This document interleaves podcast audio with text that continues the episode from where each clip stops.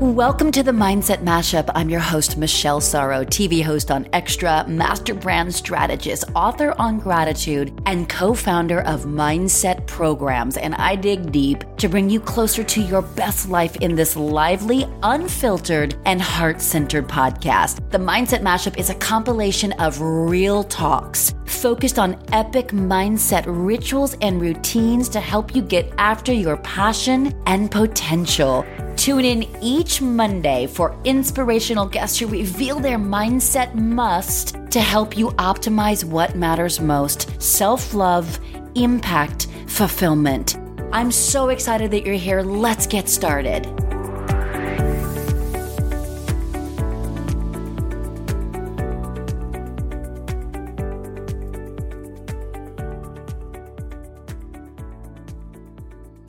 Welcome back to the Mindset Mashup. I am super excited about my guest today.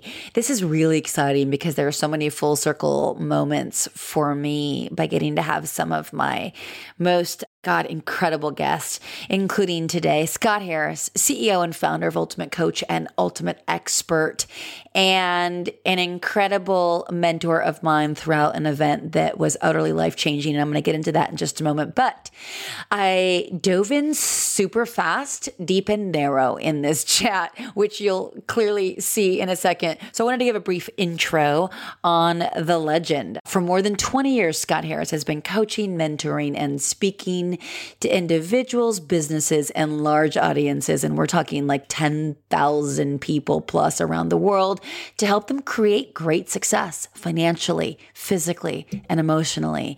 He's dedicated his entire adult life to growth, change, and inspiration.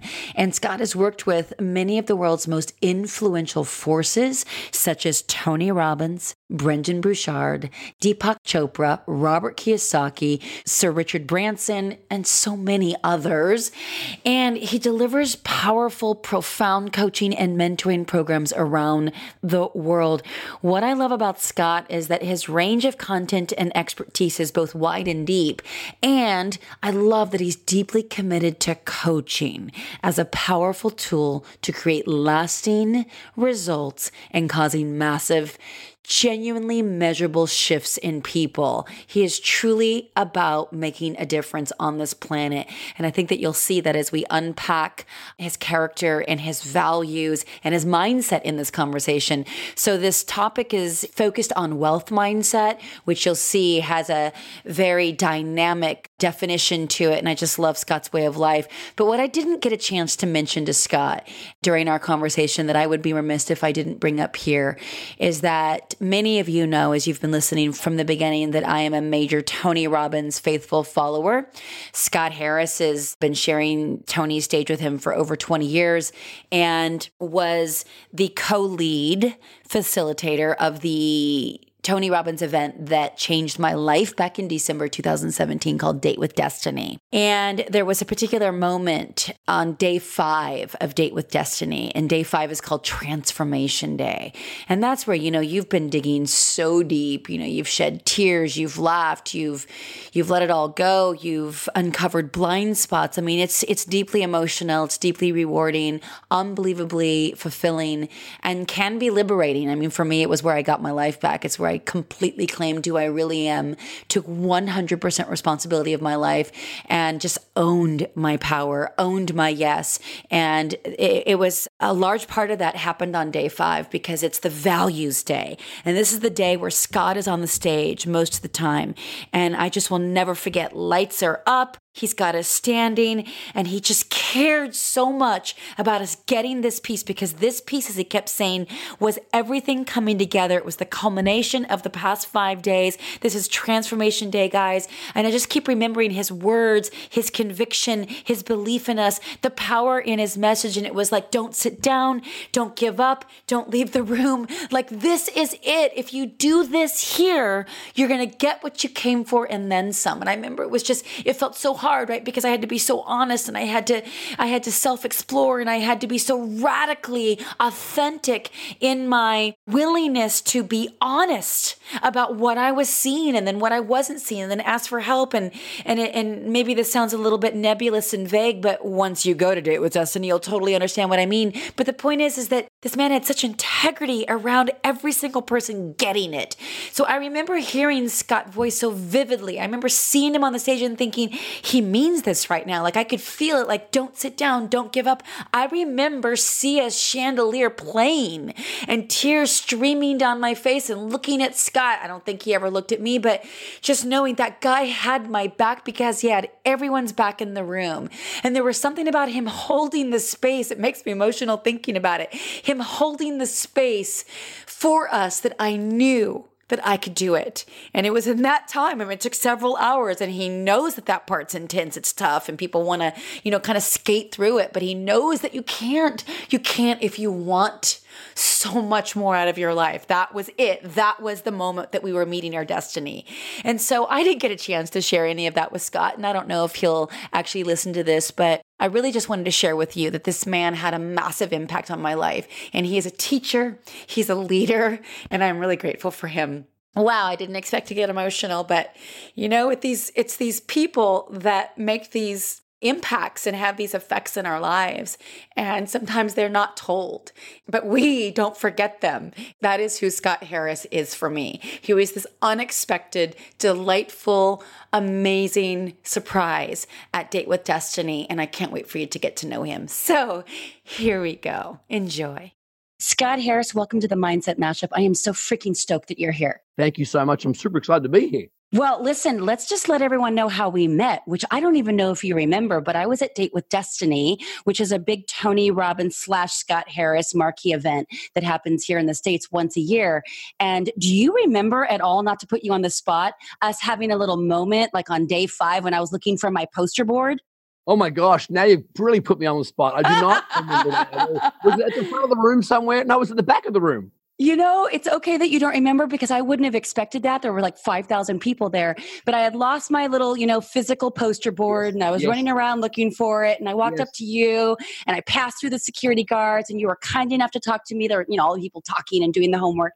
And I said, Can you help me find it? And you said, First of all, just so you know, you don't need it. It's already within you. And it was just such a place of comfort because it was like six days of my entire destiny, right? Written out on that board.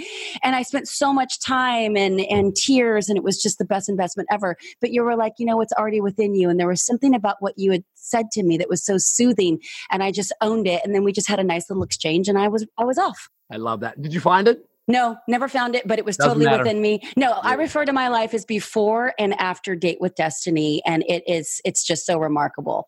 And so and that's where I wanted to come in because hey, you don't remember the most remarkable week of my life um, and me meeting you in that moment which is hilarious and so perfect.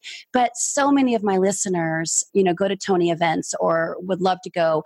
And when people get to an event like a date with destiny a business mastery which is i was also just at in august and you were there and life and wealth which are marquee events around the world. You're on that stage more than half the time. I mean, so when people get to these events, they get to know you from the stage, but I really wanted to lift the veil and get to know you behind the scenes because you're a phenomenal coach. I've given the intro, but I want to lift the hood, so to speak.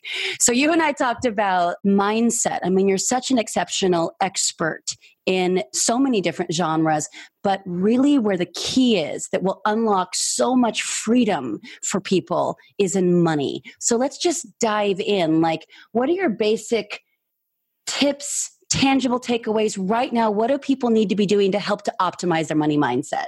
Well, firstly, thank you for that great introduction. I'm, I'm super excited to be here. And I have taught all of those events. So uh, I love Tony. Tony's a dear friend of mine. That's a crazy sentence to say from a kid from trust me I, you don't know where i came from but it's not a great town. I left home at 15 because of, i'd already had three dads and went to eight schools and lived in 15 houses. And if i fast forward a whole bunch of years to say oh my gosh tony robbins is a great friend of mine and i teach on stage with him around the world that's kind of crazy. All those events life mastery i taught that for more than 10 years. Wealth mastery i taught that for more than 10 years. I've been involved in date with destiny for more than 10 years a business master. I've been to the last 40 business masters around the world. So 40? 40. Oh yeah. my goodness. Wow. So it starts to sink in after a while. But let's chat about money. I'll tell you why. Because I am married, you know, with four beautiful, amazing children. We have a spectacular quality of life, both physically and emotionally. And I got to tell you, I think money is uber, uber, uber important. It's one of the most important things in your entire life. It, it, it impacts every single other category of your life. Think about your health. Trust me, we're healthy in this house. We only eat organic. We get a bunch of supplements and we have body work and acupuncture. And we've got all sorts of tools and toys in our house with infrared saunas and equipment and machine and cryo machines. That all costs money. If you have unhealth, which means disease, trust me, having more money allows you better access to facilities and doctors and resources. So there's no question in the 21st century, money impacts your health. There's no question. That's not even a conversation. Uh, money impacts your relationship. You know, one of the joys of my life is that my wife, when we had our first child, she made a decision she wanted to be a stay at home mom. And so she's been a stay at home mom for 10 years. And there is no question that's impacted the quality of our parenting because she hasn't been stressed and overwhelmed with punching out 50, 60 hours in, in a job or a business. It's impacted our relationship because she's not exhausted and tired at the end of the day and is able to connect with me. And we've been able to do that because we've had some financial choices. It affects your ability to contribute, take care of people, whether that's the community, whether that's, you know, taking care of your family. You know, I just was at my sister's house last week and her entire house has been renovated with new kitchen and new bathroom and new laundry. And my wife and I paid for that because I love my sister and she couldn't afford it. So we're like, screw it, we'll just pay for it. It affects every area of your life. So when people say money doesn't make you happy, I'm like, dude, you're an idiot because money absolutely is foundation, which means if it's that important, it deserves your level of focus and your level of attention, not for five minutes, not for three years, but it deserves your level of attention for 30, 40, and 50 years. The same as your marriage deserves your attention for 30 or 40 years. The same as your health deserves your attention for 30 or 40 years. Not five minutes, not a week, not how can I make a million dollars in the next five minutes by doing nothing, or how can I buy this cool online widget that makes me, you know, score a million bucks for doing nothing but actually focusing your energy and your intention on wealth creation and money and what does it mean to you for a very, very, very big, significant part of your life. That's kind of my starting point for wealth, if that makes sense. Totally makes sense. And also, you know, I mean, listen, it's eh, people know and some don't. If you're new to Scott Harris, but you teach millionaire mindset. You're the millionaire mentor. So I want to I want to get into that because you didn't start there. I mean, you just gave us a snapshot of your childhood. So, and I love that Instagram post by the way, and I was absolutely going to circle back. You did a flashbook Friday just a couple of weeks ago, and you talked about over 20 years ago and how you signed up for Mastery University and how it changed your life. Now, back then, which is hilarious, Tony Robbins used to walk around with security detail, which at the time was Joseph McClendon. What? Which is just hilarious. And I'm going to get to my point. But you thanked your mom for helping you get there and then for the person who helped you get the ticket but i'm assuming that 20 year ago 20 years ago was a dramatic difference in your money mindset from where you were then and where you are now so where did it begin to where you got interested in focusing on the impact that money could make on your life Look, I grew up with three different dads before I was 10 years old, and all three of them were well intentioned but poorly skilled. And they all sold me the same story. They sold me the same story that said what you need to do is you need to go to school and get a good education. Then you need to go get a good job. And then if you're going to be a good person and a good son and a good contributor, you need to work a particular way. You need to work hard. That's the story that all three of them told me. Good job, good school, work hard. And then the elite version of that was that if you could eventually get your own business, then that means you'd be rich. Because working class people think that if you've got your own business, you're automatically rich, which of course is stupid, but that's the thought that they have. So that's what I went and did. So by 25, I already had my own business. I was working 60, 70, literally 80, 90 hours a week when I was 25 years old. And if you looked at me externally, you'd say that I was successful. I had a big house. It was one house off the beach. I couldn't afford on the beach. I was one house off the beach. I drove a Mercedes Benz. I had a dozen staff. I had a big business. But I was working 80 hours a week and I was drinking, you know, 30 shots of coffee a day, 30 shots of coffee a day no relationships with other human beings except my staff and my customers. And I was not successful, but I'd created some financial wealth from working 80 hours a week. Let's be clear you could be a waiter and work 80 hours a week and create some financial success. But my story was that money is hard. My story was that money, you have to sacrifice a lot to get it. And my story was that if you get it, you then have to protect it and take care of it because people want to take it from you. And so money was this big, hard, doer or dower, I think you say in the US, struggle that you just had to battle with. And so eventually I got tired and said, screw it, I'm out. Money's a bad thing, and people who like money are bad people. And so I swung the pendulum completely the opposite direction, grew my ponytail, pierced my ear, took up funds, you know, became a vegan, and I said, you know, my life's not about money. My life's about health. And my life's about wellness and spirituality and serving people. And damn those people who like money and damn them to Hell Nation, whatever I was doing. So I swung the pendulum the other way and created a new story. And no surprise, I very quickly had no money. and then one day, I, I started doing something that's probably pretty important. I started hanging out with people and starting to meet some people just by circumstance that did have some wealth and they had a very different psychology and a different mindset to me around what money was for and, and how to get it and what to do with it. And so I made an emotional decision to say, you know what, hey, I'm going to master this thing called money, but from a very different perspective, rather than start where most people start, which is they start with, what do I have to do? Tell me the quickest, fastest way to make a million dollars right now.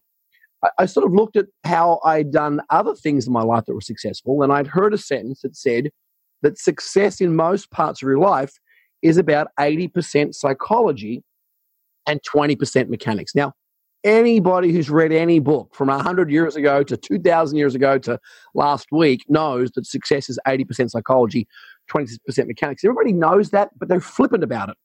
And they're so flippant about it that they spend all their time looking for strategy on the 20%, right. And what they should be doing is spending all their time on psychology. In fact, my billionaire friends, and I have billionaire, that's with a B, billionaire friends, they would laugh at the 80 20 rule and say, dude, it's not 80 20, it's 95 5.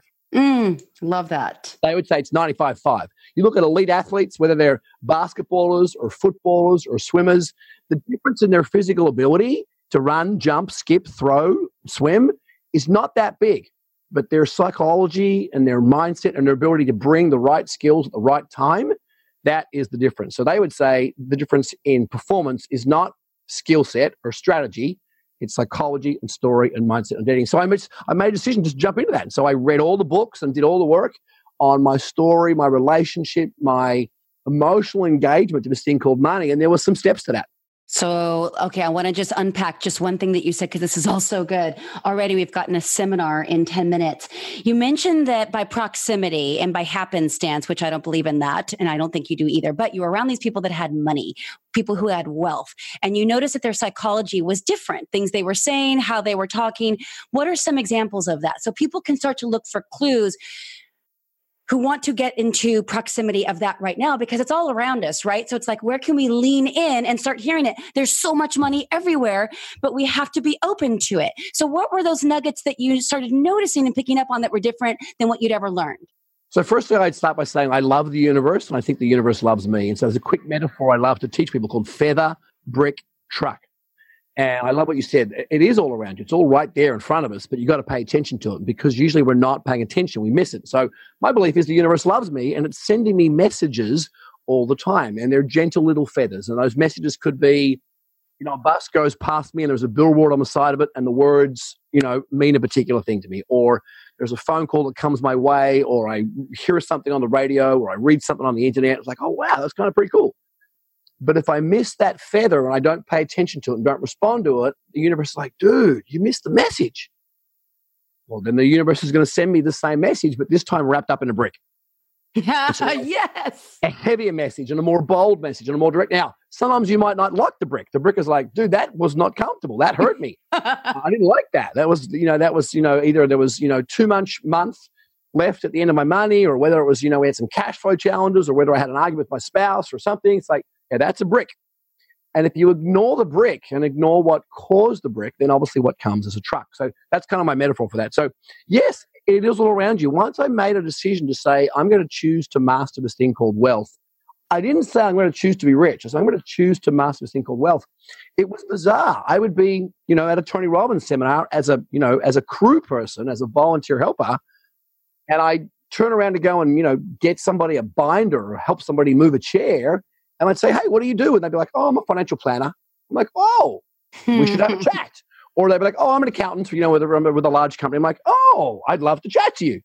Um, and so all of a sudden, you would just, I, because the universe provides, I would just, you know, be, be noticing different things on the internet. I would be noticing different things about people that I met. Sometimes, here's a great sentence when you change the way you look at things, the things you look at change. Sometimes people that were already in my peer group, I start to notice different things about them that I hadn't noticed before because I was now open to that concept of this thing called wealth and maturation and growing and so forth. So sometimes it was with people that were, already around me.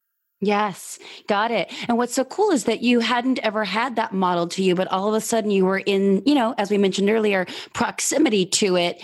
Um, and how, what were, what were some of those distinctions that you then could take to your life and instantly apply? Well, the first thing is you got to take responsibility, and responsibility means it's up to me. Um, people don't like the word responsibility because they think that responsibility means blame. When someone says, Who's responsible for this? what people hear is, Whose fault is this? Um, instead of what the word responsibility means, which means, Am I responding to this situation with all of my ability? And so the minute you say, I am responsible for my wealth, the amount of wealth that I have is completely and entirely my responsibility, not my ex spouse or my ex partner or the economy or the president or the prime minister or the whatever. It's I am responsible for my wealth. And so that's the first thing you got to be able to do, which means how much money I have is a direct reflection of the work that I've done. Now, people have a big challenge saying that because they're like, no, it's not fair. You don't understand. My I had a deal that went south or the property market or the this or that. I'm like, I don't give a shit. I'm responsible. And for me, that's very empowering because it means if I'm responsible, it means I'm totally in control of how much I create. So that's kind of that first step. I think the second step is really you've got to go clean some stuff up. There's no point, you know, we used to use this metaphor when I taught health about you, you know, there's no point pouring uh, a clean, beautiful, purified water into a dirty bottle. You got to clean the bottle out first. So you got to clean up your old story. So for me personally, I had to go clean up some stuff. I still had some residue of my old story that said money is bad and money is hard work and to make a lot of money you got to sacrifice your values and you know you know be dodgy with people and scam them out of their money. And so i had to clean up some of that story. I had some old stories where there were some debts that i hadn't repaid or i borrowed some money and not cleaned it up. I had to go and clean up some stuff so that i could feel released and unattached from my old relationship to wealth. And that took some work. It took some uncomfortable conversations it took some real honest realizations. It took some verbalizations that were not pretty and nice to say. But that's called doing the work. If you know Byron Katie stuff, that, that's called doing the work. I love Byron Katie. Yes. And it sounds like that's and that's an addendum to the first one, right? Like uh, owning your responsibility, like taking complete responsibility. That's part of that, which I love. It's like getting so clear, first of all, on what money means to you, investigating that, um, researching that, um, redefining that um, according to a new blueprint, and then cleaning it up so that you can be a vessel to magnetize more opportunities from a place where you can actually sustain. Totally. And then, so I'm not even, I wasn't, I'm not even in strategy yet, but like firstly owning it, really getting clear on why it's important, how it's going to affect your, your, your, your relationships, whether they're with your family or your spouse, how it affects your parenting, how it affects your contribution, how it affects your health, and really owning how important this, this spiritual game of creating wealth is to your life. And so, really, just owning that really deeply, so then cleaning it up, and then deciding how do you want to build your wealth? What style of wealth do you want to have? And the analogy I would use is, you know, it's like when you decide you want to be healthy. Well, but what does healthy mean? For some people, it means being uber lean and super flexible. For other people, it means no, being super ripped and super buff. For others, it means no, I'm super endurance and I can do an Ironman and I can do an ultra endurance athlete thing. It just you got to decide what is your version of wealth now going to look like and and and what's it going to be like and then start on that journey I love that. Health is wealth. So, what does wealth really mean to you? And what style of wealth do you want? Because if you can't take care of your state, right? Because I know that you teach first is physicality, you know, optimizing your mental, emotional, physical state. So, it's being able to identify what that means to you and then getting after it from there. Because if you don't have health, you don't have anything. Well, I, for me personally, I think that health and wealth are exactly the same thing. Yes. Oh my gosh. They're they're literally exactly the same thing. Everybody is asking, "What do I have to do?" if I want to be healthy, or what do I have to eat, and what do I have to put in my protein smoothie, and what do I have to do? And they're all asking strategy questions. And it's the same with wealth. Where do I invest, and how do I get into cryptocurrency, and what's the next crypto, and what? They're all asking strategy questions. And the question is never, ever, ever, what do I have to do? The question is always, who do I have to be? God, that's so good. That, by the way, for everyone listening, this is not just for money, for wealth, and for health. This is for relationships, business opportunities, oper- I mean, everything, right? Like, who do we have to be to attract what we want? Get the bat signal clear so that we can be tuned into the right frequencies. And then make great choices about deciding how do you want it to be. So, do you want to?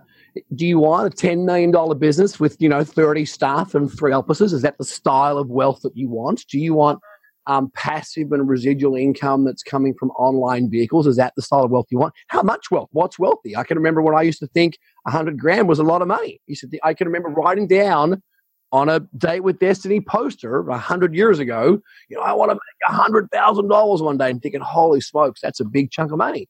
But now it's like, you know, I, you we don't even blink at that. And so it's like, what is, what do you want your wealth to look like? And then what are you prepared to commit to making that happen. And I don't mean commit. Most people think that means, well, how hard are you going to work? Um, but what are you prepared to commit in terms of time, in terms of skill set, in terms of learning new, um, re- learning new ways of doing things, new resources, new opportunities, um, developing parts of your characteristic that you never developed before. Some folks go, well, you know, I'm not really numbers orientated. I'm not really a numbers kind of person. I'm like, I don't give a shit. You want to be wealthy? You have to learn numbers. So you got to go and learn the psychology of liking numbers and falling in love with spreadsheets and falling in love with charts. And and to say, well, I don't. It's kind of like saying I don't like numbers. It's kind of like saying I don't like broccoli. Well, I don't give a shit. You got to eat it. exactly. so it's doing all that work before you get into where am I going to invest and what, what am I going to do and what's going to be my landing page and what am I going to sell to people. That, that that's the last part of the journey. So, what I love about this is that the secret weapon to wealth is to optimize your health. You know, it's like to get really clear, first of all, that you got to get your body ready, your mind ready, your emotional state ready, all of it, and then to define your style of wealth. So, of course, I have to ask you, Scott, what do you want your wealth to look like in the next five years? You mentioned that $100,000 is now like, oh, you don't even bat an eye. Um, it doesn't mean we don't respect it and we're not humbled, right? To uh, attracting money, generating money, impacting lives because of that money earned. But what now is uh, what is money like? What lights you up when you think of a dollar amount? Well, it's interesting because I'm I just turned 50 this year, and I'm getting ready to take a sabbatical next year. So in about 85 days from now, uh, I'm taking a year away from my life, and I'm going to go live in a small little village in Austria and, and shut down from the world and really seriously. Yeah, absolutely. We're we're getting ready. This is the coolest story. Are you taking your kids? The whole wife, the family, the gang, we're all going to a little tiny village in Austria where my wife is from, and we're going to sit. And one of the things, not all of the, one of the things we'll be chatting about is as a family, and for me as a man, and for us as a couple, is what do we want this next chapter to be about, and that'll include finances. Um, because so that's that's one of the interesting question. So um, you know, I can remember, and I want to be respectful to numbers. I can remember when hundred thousand dollars was a lot of money. I can remember when a million dollars was a lot of money.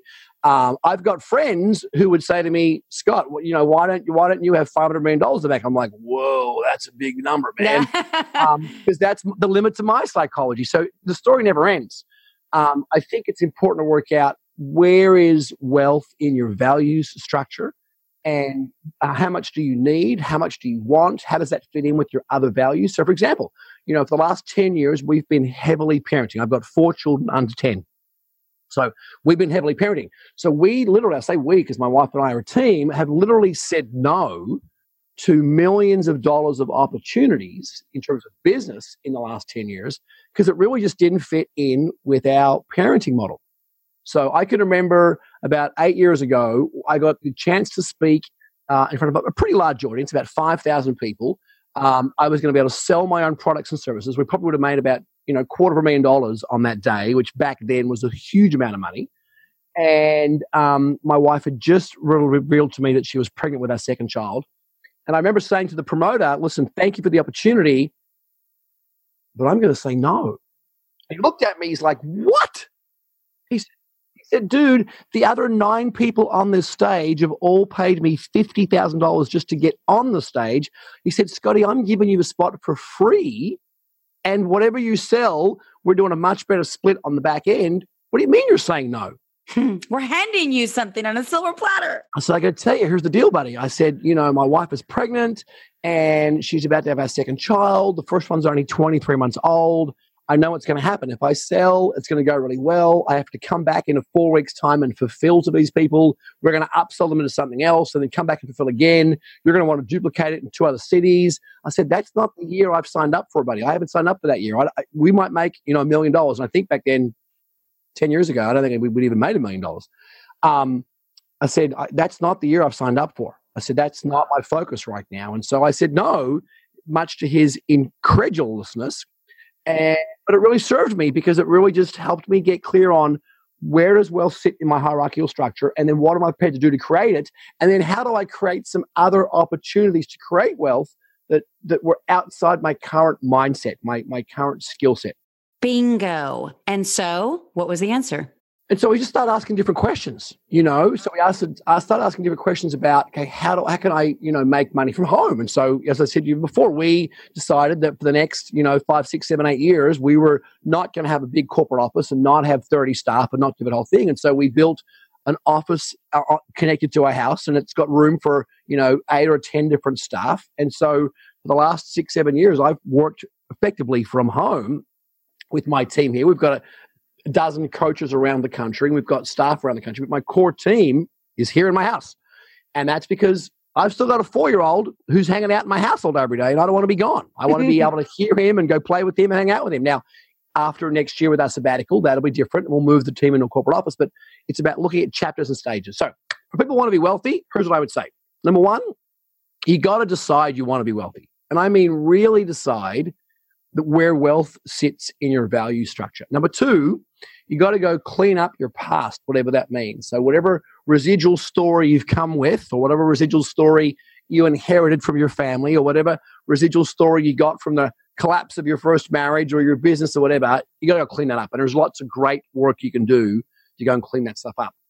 Number three, and I'd say you got to go find some peers or some mentors that are going to challenge you and hold you to higher standards. And that doesn't mean the people that you like. You know, I think one of the challenges with building your peer group is that in the beginning you don't choose your peer group. You just they're they're a result of circumstances. It's the people you live with or went to university with or you're part of your family, so you don't choose your peers. The second level of consciousness is you start to choose your peers. But the challenge with choosing your peers is that most people choose peers that they like. And they choose them and they like them because they're the same as them. I remember right. the time a billionaire came to my house. A billionaire. Oh my God. I said, Karina, what do billionaires eat? Do we have to get special food? Like, what, what do And he came to my house, and he, it was one of my kids' birthday parties. And afterwards, he said, oh, Scotty, thank you for inviting me. It was so nice, and you were so kind. He goes, but I tell you, he goes, I can't remember any of your friends' names. I said, how come? He goes, because they all look the same. They're all lean. They're all vegans. They're all eating tofu. All the kids have got weird names, like you know, uh, all these weird spiritual names. Um, he said, all your friends are the same as you. I was like, yeah, isn't that cool? He's like, no, not God, cool. Yeah. He said, your social currency is worth more than your financial currency. Oh, that's so good. He said, You got to go find some friends that disagree with you and are not like you. And he goes, It's not going to be as a fun afternoon. They're going to confront you and challenge you on your beliefs and your mindset, but you need some people in your life that are going to not agree with you. Like, damn, that's going to be hard work. And so I then set about building a peer group and a network of people that have very different philosophies to me around money, wealth, income, perspective, and so forth. And it challenges you and it's uncomfortable and it means you argue and it means you get challenged and it means you have to reinvent yourself as opposed to choosing a peer group of people with exactly the same values as you. We're like, well, we all get along because we all have got such similar values and such similar mindsets and so forth. That's so good. Go build that social currency is kind of important. And then you got to get to work. oh, there is that. and then you got to get to work. You know, if you've ever seen that film, The Secret, I don't know if your listeners have ever seen that film, The Secret, but I feel like it's the stupidest, dumbest film on earth. And I say that time too. I liked its intention and I liked its message. It says the universe is there to serve you and you got to tap into it. But I'm waiting for part two of the movie, which is the work. Right. The, the like, actual action someone's got to go knock on some doors, man, and make a hundred phone calls, and you know, send a hundred emails, and do a hundred bits of hustling, and go put some, go add some value to people. and do the work. And that means keep learning new skills, new strategies, new tools, and learning to become whoever you need to become to create the wealth that you both desire and deserve. And that, that journey goes on forever because the minute you get to a certain level, and whether that level, that level is a number, so you I made a hundred grand, or you made half a million bucks, or you made a million bucks, or you made five million bucks, whatever it is. When you get to that number, there, there's an, a, a, there's a psychology that needs more addressing and cleaning up because to get to the next level, it's going to take a new skill set and a new psychology. And that journey, I think, you know, never ends. It's beautiful. Now, talking about next level, I mean, you kind of dropped this major bomb about this one year sabbatical to go be with your family, your chosen tribe. And by the way, the names of your children are so incredible. Um, I have them here, but I want to hear you say them. I have uh, my boy, my oldest boy's name is Wisdom.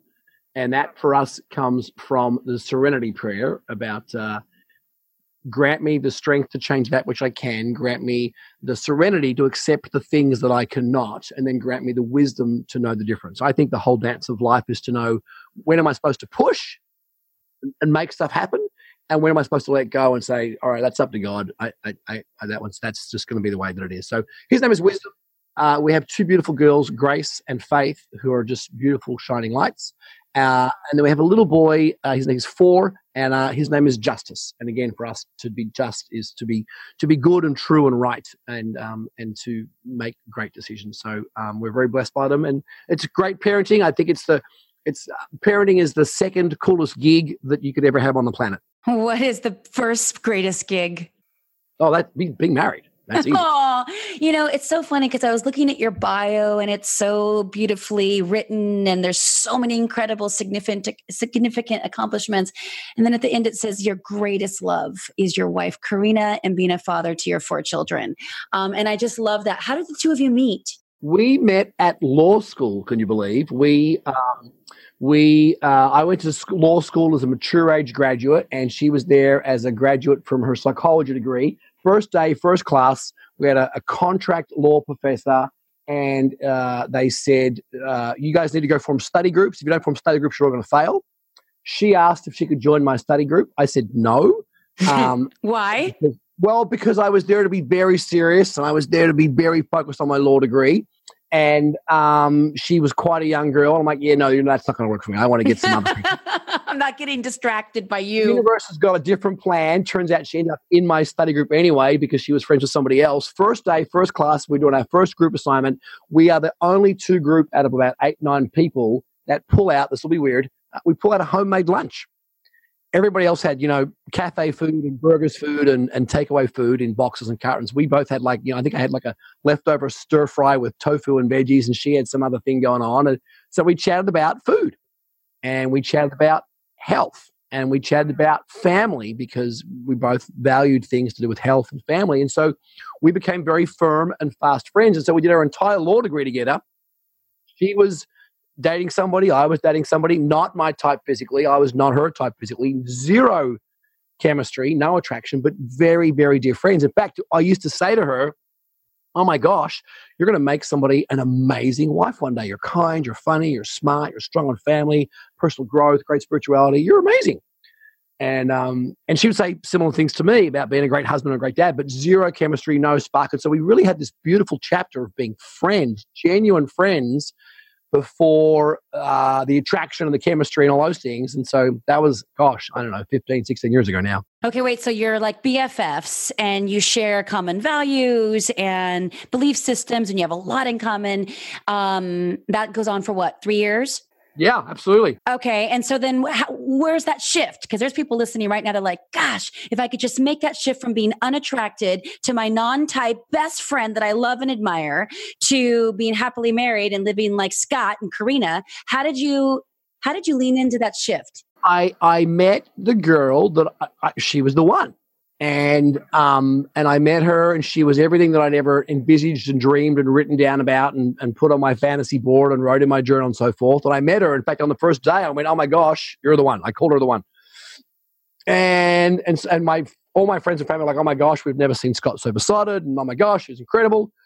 And you know, I took her to Fiji to go meet Tony and six months in, it was one of the very first times I had dinner with Tony one on one. He said, Hey, how's your girl? How's your lady? He always says lady. He can never remember anybody's name. And um, how's your lady? And I said, Well, to be honest, buddy, it's a disaster. And he's like, What do you mean? I thought she was the one. I said, Me too. He said, Well, where's your list? Where's your journal? I said, and I'll go get it. So I literally I ran back to my little bure in Fiji's like a little house is a little bure, little your little grass hut.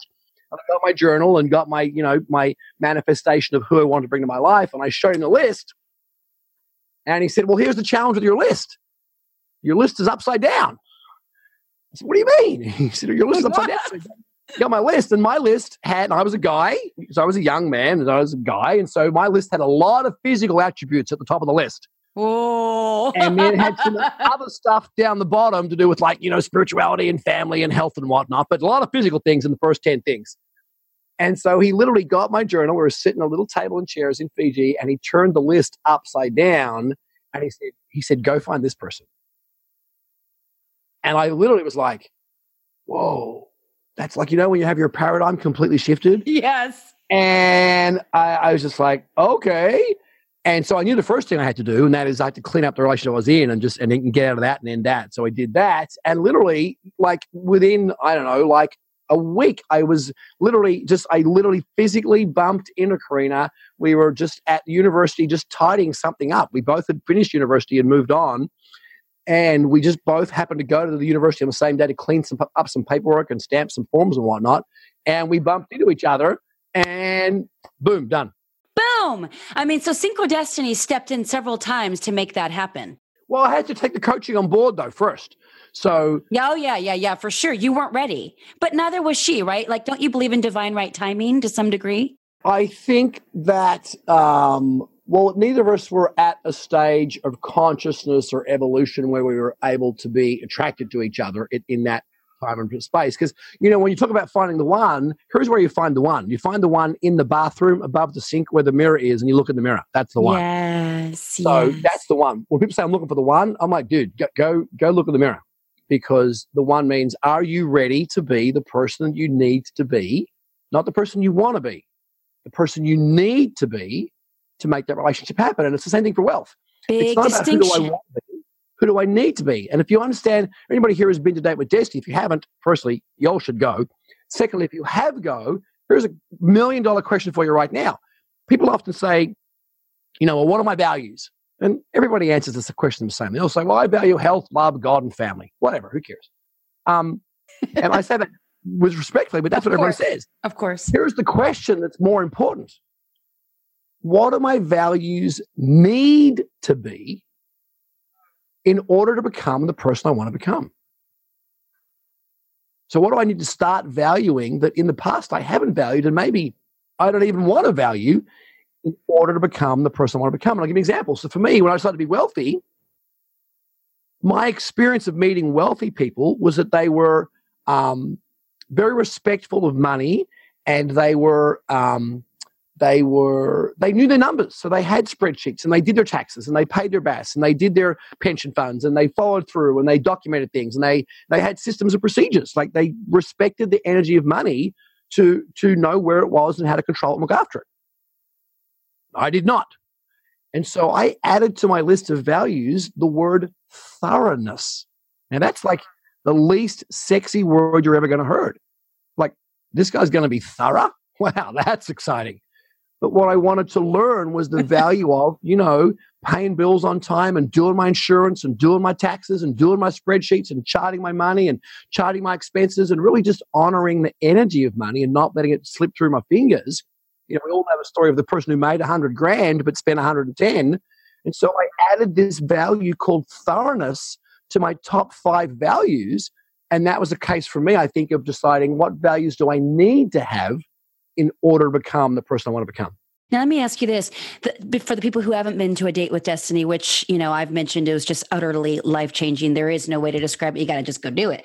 Um, are your values in the order and sequence that they are, are they the same for wealth, health, and relationships? It's all the same. It's a blueprint for Scott Harris. Ask me the question again. Uh, thoroughness being in one of your top five values, and we're talking about wealth mindset right now, and you know who do you need to be, right? So you you restructured a non-sexy value. You didn't want it up there. There's nothing alluring about that, but it was critical for what you needed to get to the next level. Would you say thoroughness is also a value that's critical for relationship to be the quality that it is with Karina? It wasn't for me it's something in, in my relationship I needed because I already had a great story and great psychology around that. But I could certainly see and have seen in my private coaching clients how it has been an important thing that they've needed to bring into their life. Mm-hmm. No doubt about it. You know, one of the things that's important about personal development for all of us is that, you know, and this is why I think coaching is so valuable. Uh, and I don't say that because I am a coach. I say it because I believe coaching is so valuable, is that there are subtleties and nuances to everyone's journey and everybody doesn't get steered and um, and um, um, mentored in the same way. There are different things that are required for different people's journey, and then there's even with for individual people, there's different things that are required for different chapters. What I need now at 50 is very different to what I needed at 40, and I'm hoping that what I'm going to need at 55 and 60 is different again. Mm-hmm. Now, speaking of what you need at 50 and going into your one year sabbatical in, uh, in Austria, um, do you plan on coming back and teaching all of Tony's programs, for example, and all the other work that you've been doing as a speaker around the world after that? Or is, or is this the, the year to figure all that out? Uh, let, us stand by. okay. okay, you got know, it. Tony's a dear friend of mine, so he's pretty powerful and pretty persuasive. We've had more than one conversation in our lives where I went in with one outcome and I came out with a different result. Um, um, and I certainly love his impact on my life. He's been probably the most significant man in my life, including all three of my dads. Um, so I have committed to still doing four significant events for Tony next year um, in my sabbatical. Okay, I got it. In addition to the sabbatical. So I'm going to do four different things for him through the year. He wanted nine, so we've agreed on four and um, and um, and then we're just going to stand by and see what happens in the next uh, 12 months from now. It's quite magical what you do up there. I was talking with Joseph McClendon a couple weeks ago, and both of you, the Tony time and how you dance around that, and how you, you know, lead with just enough, like, oh, an hour should get us through, but wait, it turns into five hours. I've got you.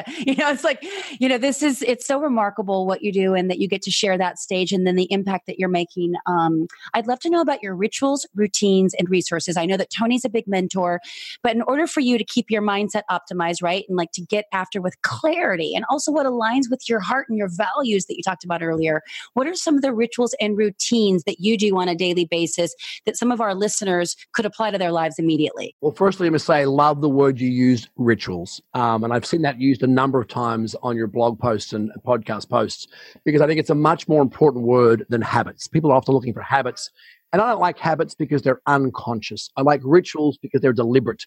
So I remember going to a, a, a wedding um, for some friends of mine, and the lady getting married was um, they were both in the military, um, and they were so they were very precise. And she was uh, from China, Hong Kong, China, and they did a tea ceremony before the wedding, but the tea ceremony took thirty minutes to make a cup of tea. And I was fortunate to have somebody next to me explaining what every single move at the tea ceremony meant. So every turn of the cup and every pour of the pot and every movement of the spoon and every fold of the napkin all had a symbolism and a deliberate intent behind it. I thought, wow, that's not how Westerners drink fucking tea. Um, and so I just so I think your life should be deliberate. So I think you should have morning rituals that are deliberate and intentional. You should have rituals when you get into your office that should be deliberate and intentional. You should have rituals when you leave the office and walk into your home to play with your children or be with your spouse, and they should be deliberate and intentional. There should be a, a, a, a ritual for when you're you know getting ready to go to sleep at night. If you're going to sleep for six or seven or eight hours, there should be a ritual that you do to get ready for that. You should be preparing yourself for the next chapter you're going to be in. And I think the ability to switch hats throughout the day from lover to money creator to coach to dad to spouse to friend to athlete is a really important skill set. And I think having rituals, physical rituals, verbal rituals, um, is auditory rituals, if you like music, are really important to make sure you're switching hats because the ability to switch hats quickly and completely throughout the day is really important. You know, if I get off stage in front of, you know, 5,000 people and then, you know, catch a flight home and then walk in the door, my four year old doesn't care that dad was on stage in front of 5,000 people. He cares about that dad is on his hands and knees building Lego. mm-hmm. And, and I, you don't get an hour to decompress. It's like, dude, you need to switch hats right now. Um, you know, um, or whatever it happens to be. So, so big fan of rituals. So certainly there's lot, there's health rituals. There are um, gratitude rituals in the evening. Like? great time. So, like, I, will do a little 15 minute meditation before the end of the day uh, at night time, usually somewhere between, I don't know, gosh, last night was probably about 10 o'clock. Um, there'll be a 15 minute little meditation that is just about A, relaxing and calming my body, which is the physicality of preparing for sleep. But also the focus for those 15 minutes is on being gratitude, being grateful and blessed for everything that happened in my day, everything we have in our life, everything that's transpired. Yes. Basking in that glory of, of, of, that. Now, I also do some nutritional things at nighttime to prepare for sleep, which is a ritual. So I might do a hot sauna in an infrared sauna. We'll do some magnesium. We'll do some lavender oils, things that are their olfactory, so smelling rituals to prepare for a valuable sleep. Hmm, interesting. Does that make sense? Same yes. thing when you wake up in the morning. People wake up in the morning, holy smokes, the first thing they do is they turn their phone on. They're like, people are in bed with their eyes closed and their hand is flapping around on their bedside table trying to find their phone. Scrolling and then just to scroll through social media, like not even, yeah, it's it's it's what crazy. I know. You got, blue, you got blue light coming in your eyes first thing in the morning, and you got other people's agenda, other people's information, other people's noise like you should not be looking at technology for the first 60 minutes of your day. That first 60 minutes should either A, if you've got someone in the bed beside you, you're lucky enough to have someone, then you should probably be giving them some attention and some time and some energy, whatever that happens to look like. You should be, once you're out of bed, you should be giving your body some attention and time to get it ready for the day, whatever that is, whether that's skin brushing or whether that's um, you know, um, jumping on a mini trampoline or doing some yoga or doing some breathing or uh, there's a million ways to work out whatever that is, giving it some nutrition. You should be giving your mind 25, 30 minutes of focus about what do you want the day to be about, what's important to you, why are you here, what's your vision, what's your mission. You should be doing that before you go, gee, I wonder what's happening on Facebook. Um, you know, um, you know, just to get so lots and lots of rituals. And I'm a big fan of rituals. Now, my wife will say that sometimes I might take it too far and become a little inflexible because I like things the way I like them. so I do get gentle reminders from the universe sometimes to be a little bit flexible and be a little bit playful. But, you know, holy smokes, man, R- rituals, uh, you know, I like sports. I'm a guy. So I watch Roger Federer play tennis, the greatest athlete on the planet by far. And every time he serves the ball, it's the same ritual. You know, it's it's the same. You get you get to be the best tennis player in the world by doing the same rituals every time. When I watch Tony come out from behind the black curtain on stage, I see him do the same thing. I've been watching him do the same ritual for 20 years before he comes out from behind the black curtain. It never changes. What is your favorite flavor flavor of exercise? Because I know that you used to be, and maybe you still are, um, an elite Ironman triathlete, um, which is just incredible. But is that when you were studying law? That was before that period of time and feels like 100 years ago. Here's what I'd say about health, and that's been a big journey for me, is to keep um, revisiting what is it your what does your body need right now. So what my ego would like to do right now is because I still feel like I'm a 30 year old man. Is what my ego would like to do is it like to it would like to go run, you know, 10, 15 kilometers a day, which is 10 miles a day. Um, but my body at 50 just doesn't want to do that. And even if I could make it do that, the consequences and the costs on other areas of my life would be too significant. So um, I need to put my ego aside and go, what does my body need? And how do I need to best serve it in a way that doesn't then impact the rest of my life and, and the rest of my primary vehicles? Does that kind of make sense? So you're doing kangaroo yoga?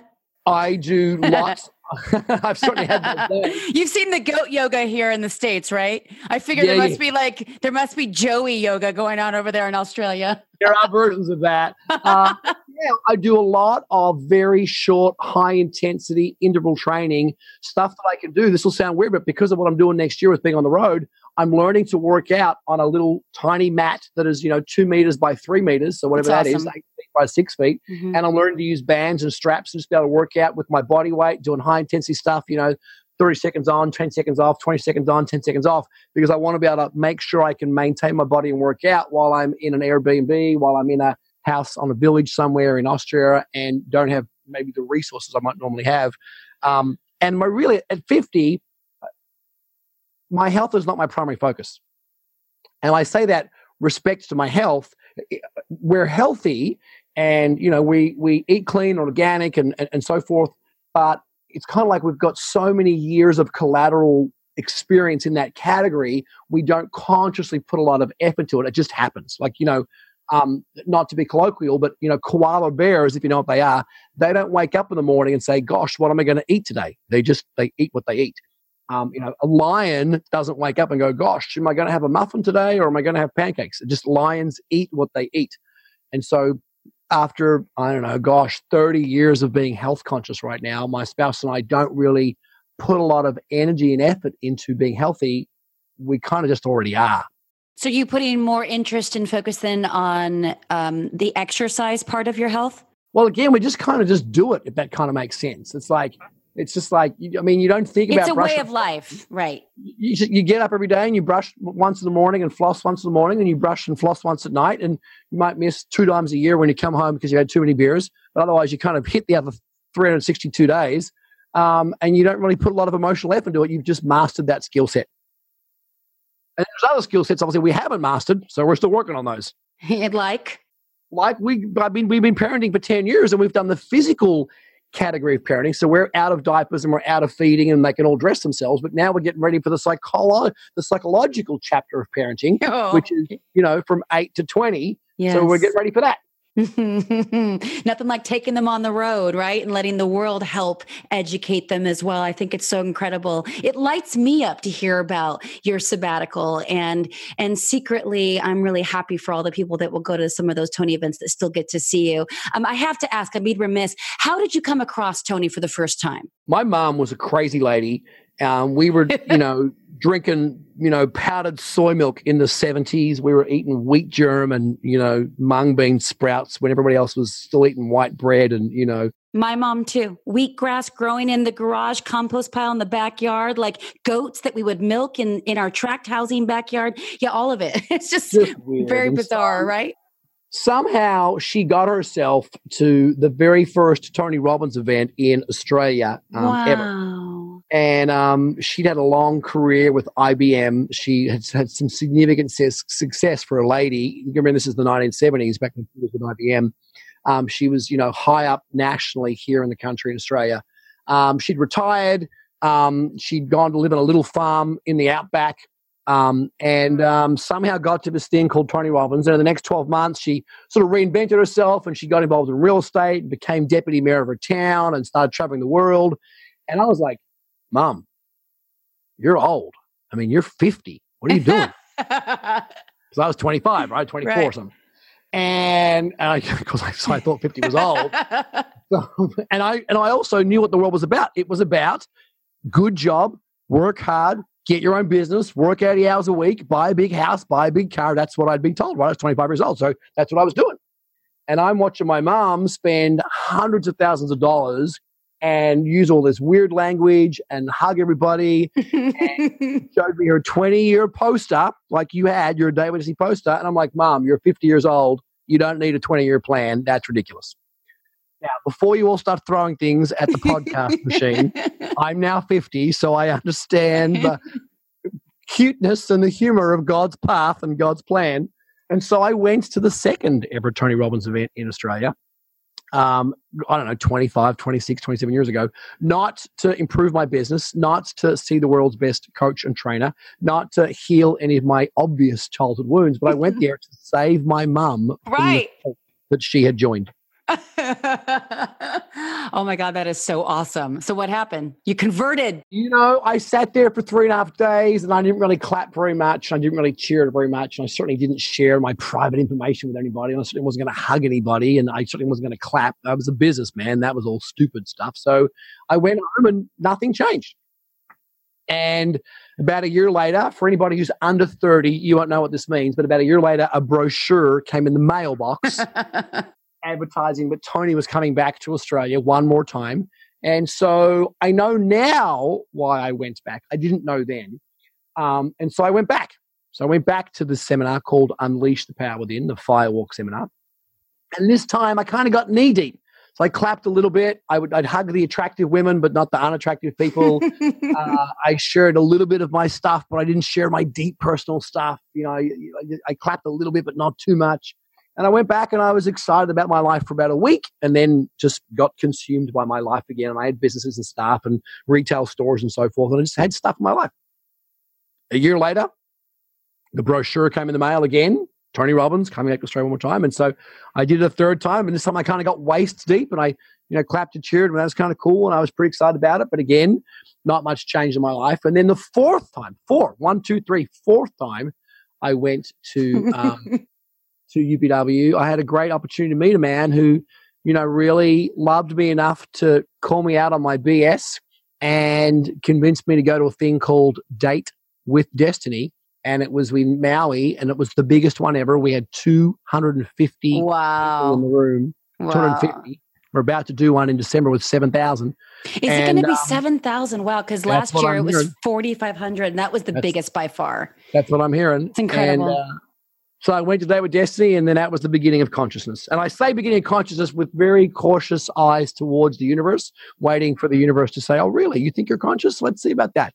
Um, so it was the very very beginnings of starting to wake up a little bit okay so but then how do you go from you're now there you are in you're fully in you're at date with destiny. It's it is a truly life changing experience. If you go in and you play full out and then you take action when you when you leave i mean bottom line. But how do you go from there to then being on a stage and working with him and partnering in and becoming friends with Tony. You just hit it on the money, man. Like I, I just I went and used this stuff in my life. So I went and cleaned up my past relationships. I went and found my biological dad who I hadn't seen since I was one years old. I went and met him, cleaned all that up. I cleaned up money stuff. I cleaned up health stuff. I cleaned up my wounds. Like I just I went and did all the work. You got to do the friggin' work. So I had tough conversations with people. I had tough conversations with myself. I started applying things. I started focusing. So I, I applied all the skills and tools I was learning, and, and not just from Tony, but from other stuff as well. And so it showed up in my life. And so I started to show up at Tony events as a volunteer and a, and a, and a helper and eventually a trainer, which some of you know what that means, like a, a qualified helper at Tony's events. And one day we were at an event. It was a small event for about 400 people in um, in uh, in in uh, in Singapore, and um, they've got this little fun game at this event called the Wheel. It's a bit of a dancing, cheering kind of experience for those of you who don't know what it is. It's awesome. And the guy who was meant to lead the event was sick and he couldn't do it, and so they they asked me to do it. So I jumped on stage with you know a minute's notice and did this thing, and people liked it. Literally, a week later, I was again a bit of a theme here today. I was at Date with Destiny.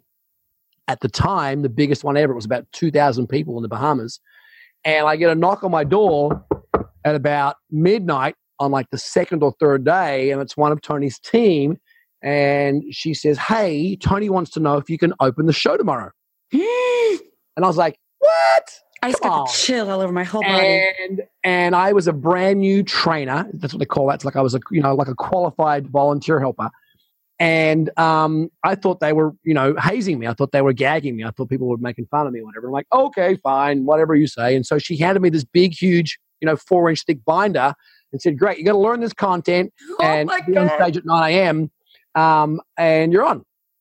And I was just young enough and just naive enough to not really understand the the the gravity of the situation. So I I'm a worker, so I sat up and read the whole binder till like three in the morning. I was smart enough to go downstairs, literally in my boxer shorts and t-shirt. the, the, room, the venue was still being cleaned by the hotel staff. I walked all around the stage and went, "Wow, this is really a big stage." Um, and I put, asked, I put the headphone on and whatnot, the headsets, and I just walked around and got to fill the room. It was by six a.m. in the morning. Now I went upstairs and got changed and showered and came back downstairs and and did the event.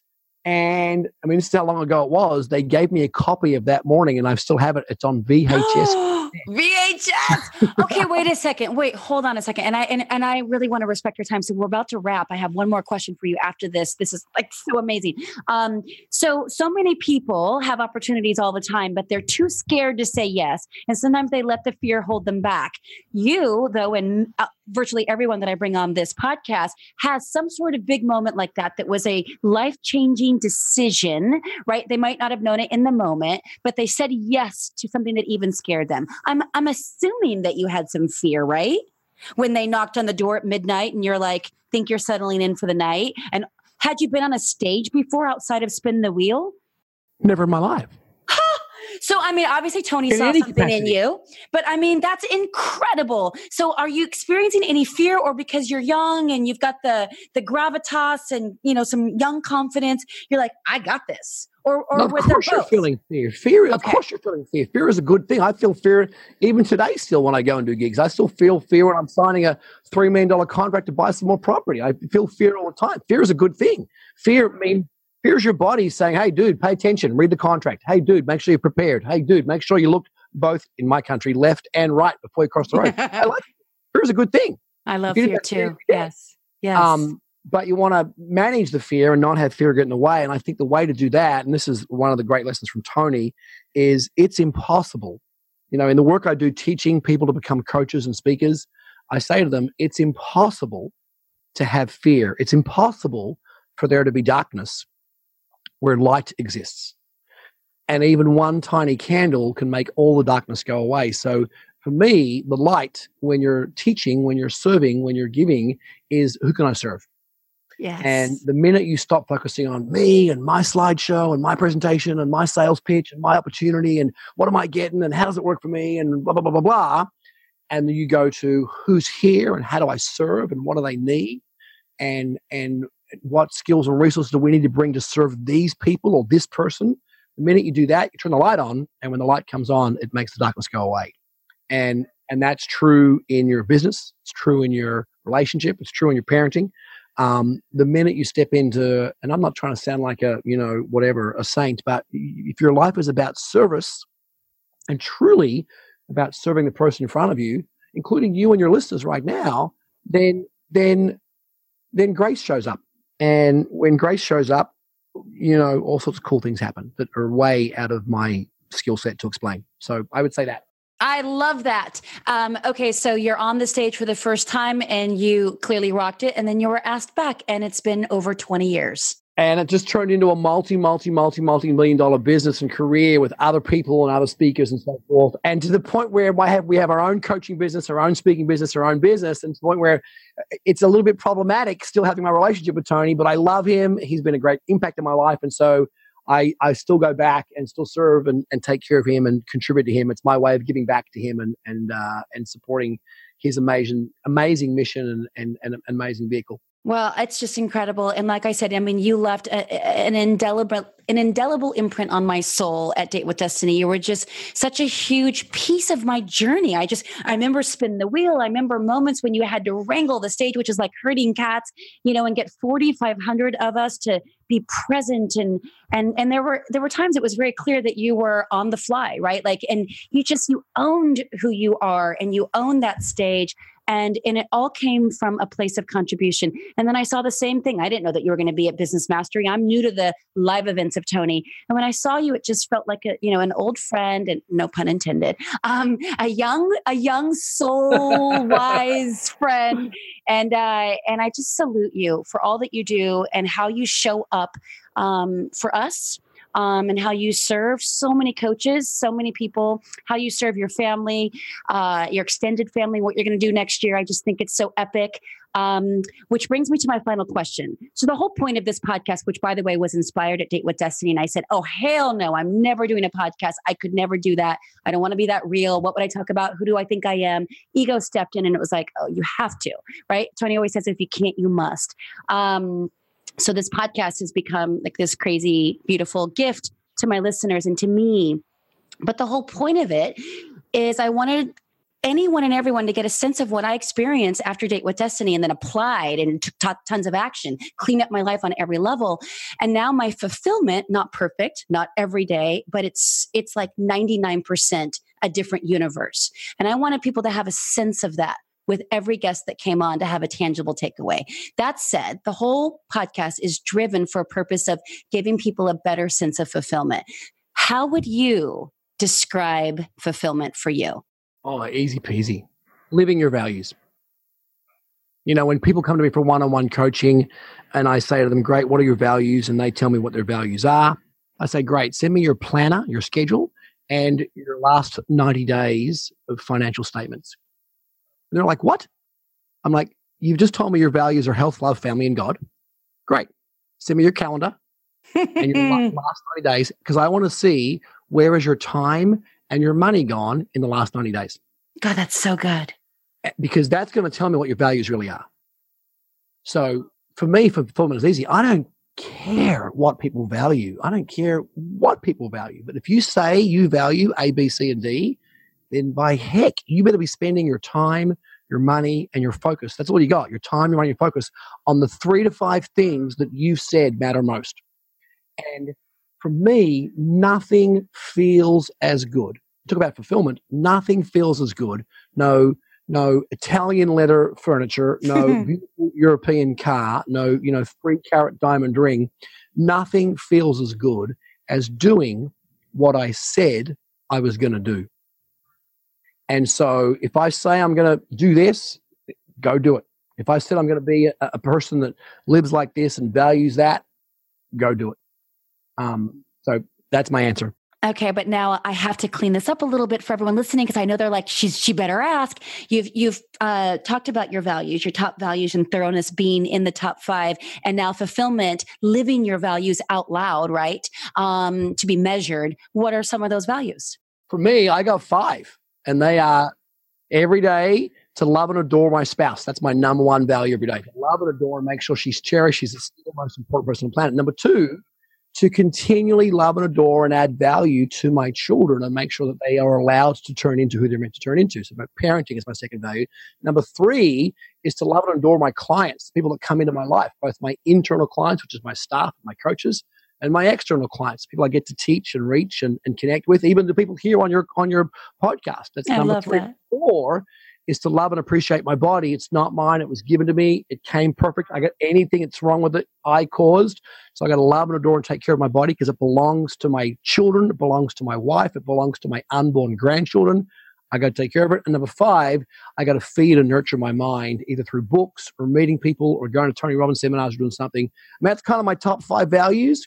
They're my top five things. You'll notice that thoroughness is now out of that list because I asked that question when I was 40 and I've now mastered that skill. So it kind of got it got retired. It means we've kind of mastered that skill and it's moved aside, if that kind of makes sense. Yes. And that's my top five areas of focus, which means, you know, don't ask me about logistics. Don't ask me how to change a light bulb. Don't ask me how to, you know, I, we, I was having, there was a handyman, uh, there, was a, there was a contractor in my house yesterday and he was installing something in my office. He said, Do you have a handy vac, like a little mini vacuum cleaner?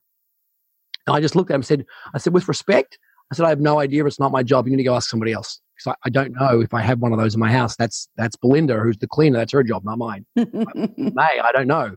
So I don't know lots of things, but those five things, my spouse and my children and my customers and my body and my mind, I, I know a lot about those five things. If you look at my calendar, if you look in my where I spend my money, I'm spending my money and my time on those five things and those five things alone. And clearly you'll be living it. And I can't wait to live vicariously through you. Hopefully you'll be posting more in social media. Um, okay. For those who want to reach out to you, you offer so many incredible programs, um, some one-on-one coaching for qualified uh, um, prospects and uh, other training programs. And you have so much, so many incredible free goodies on your website. Where can we reach you? They can find me at Scott Harris, scottharris.com.au. You've got to do the .au, that's the Australian part. And if you just Google me, you'll find me. Listen, where I'm most excited about coaching, whether that's becoming a coach or whether that's getting coaching, I think everybody needs to have coaching in their lives. We've got some great coaches I've trained over the years. Uh, and I'm super excited about something we haven't touched on, maybe something that's attractive to your people, that is what I call planning. And I know it's not sexy, but planning and scheduling and learning really how to master your time so that those five things that are important to you and all of your listeners have got their five things that are important to them, whether it's God or adventure or travel or freedom or whatever. Again, I, I have no attachment to what people's top five things are, but the ability to then learn how to plan and schedule those things. I've got some great resources on my website about that as well. Because for me, I, it's it's a whole different podcast we can have a chat about. So come find me, scottharris.com.au, uh, and we'd love to serve you and support you.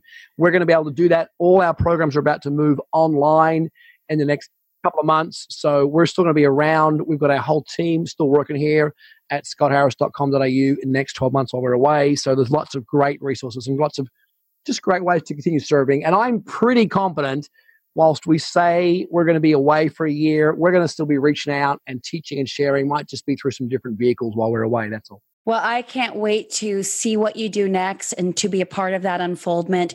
And honestly, like you're just, yeah, the planning, let's have you back on. If, if you have time next year, great. I would love to do a whole thing on planning because if it's not scheduled, it doesn't happen. At least I've learned that at Date with Destiny through you and Tony.